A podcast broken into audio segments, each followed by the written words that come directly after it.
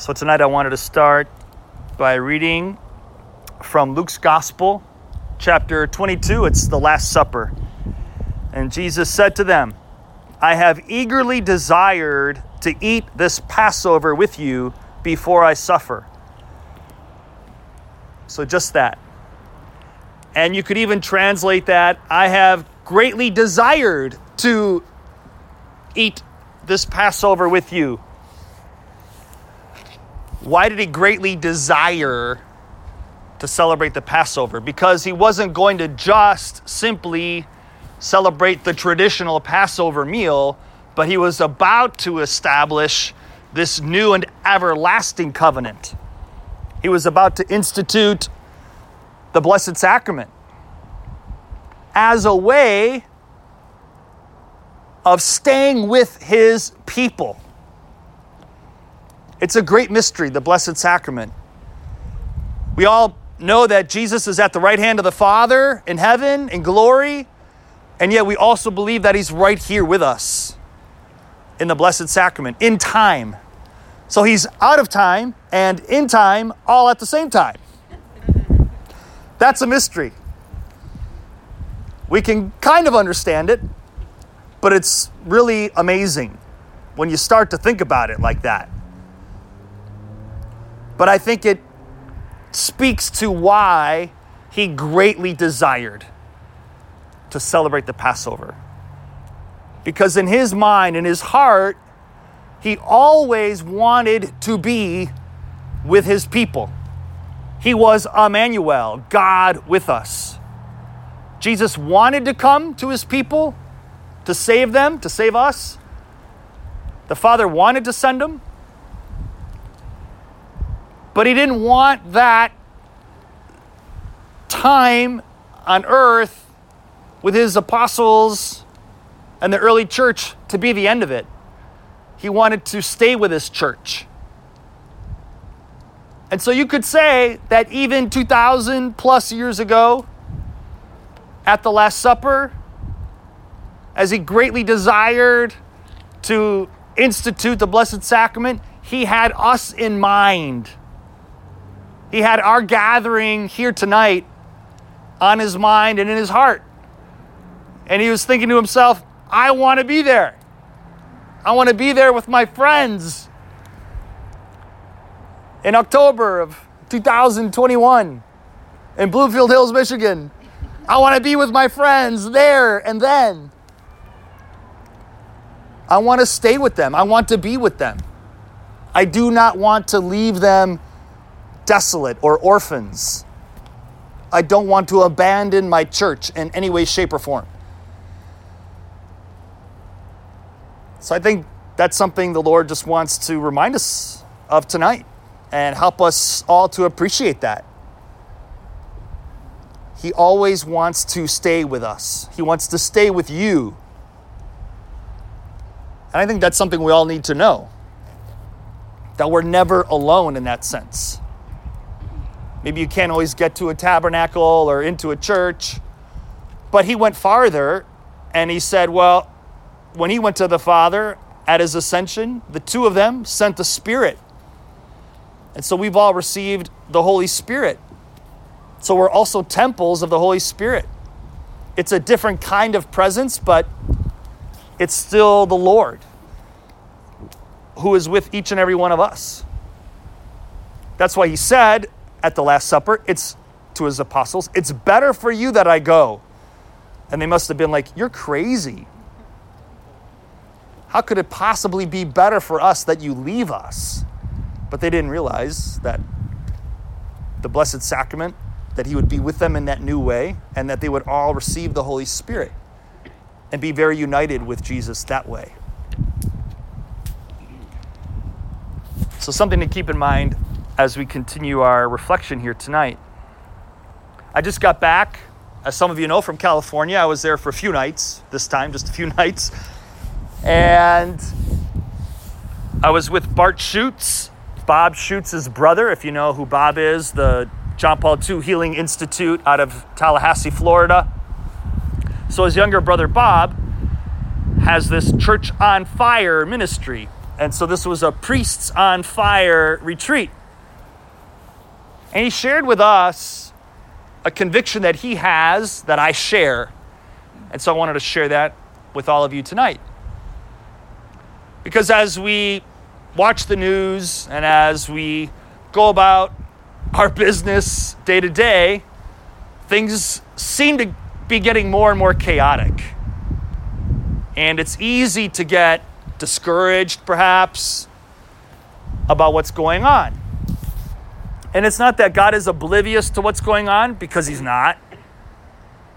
He, he deeply cares about each and every one of us.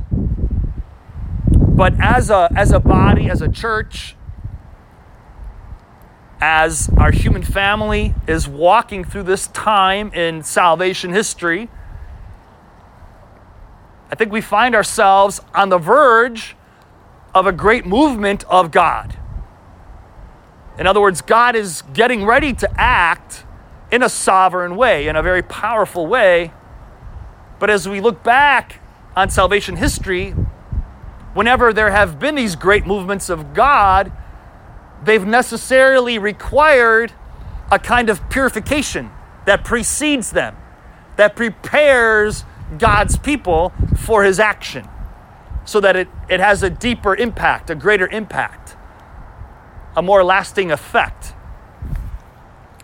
And so, as he was sharing this vision and this conviction that he has, I happened to be looking down at my journal and I came across a verse from the book of the prophet Isaiah from verse or from chapter 66 verse 9. So let me read this. God is saying to his people, "Do I bring to the moment of birth and not give delivery?" All right? Do I close up the womb when I bring to delivery, says your God? So you might say that we're in labor pains right now society, the church, we're in labor pains right now. Just as Jesus and Mary, in a sense, gave birth to the church at the foot of the cross. You know, I, I'm, I'm in that school that the Blessed Mother did not suffer labor pains when she gave birth to Jesus.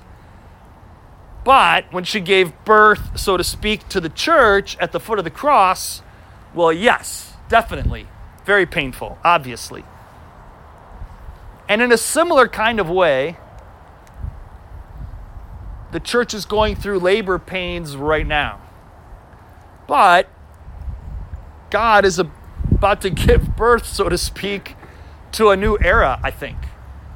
A great era of, of peace and holiness. And it relates back to what Mother Mary said at Fatima if you're not familiar with the story, it was 1917 when Mother Mary appeared to three shepherd children in Fatima, Portugal.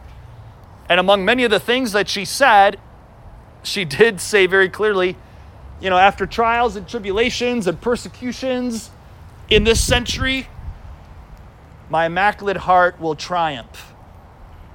My immaculate heart will triumph. So I, I think we're about to see that. I think we're going to witness that.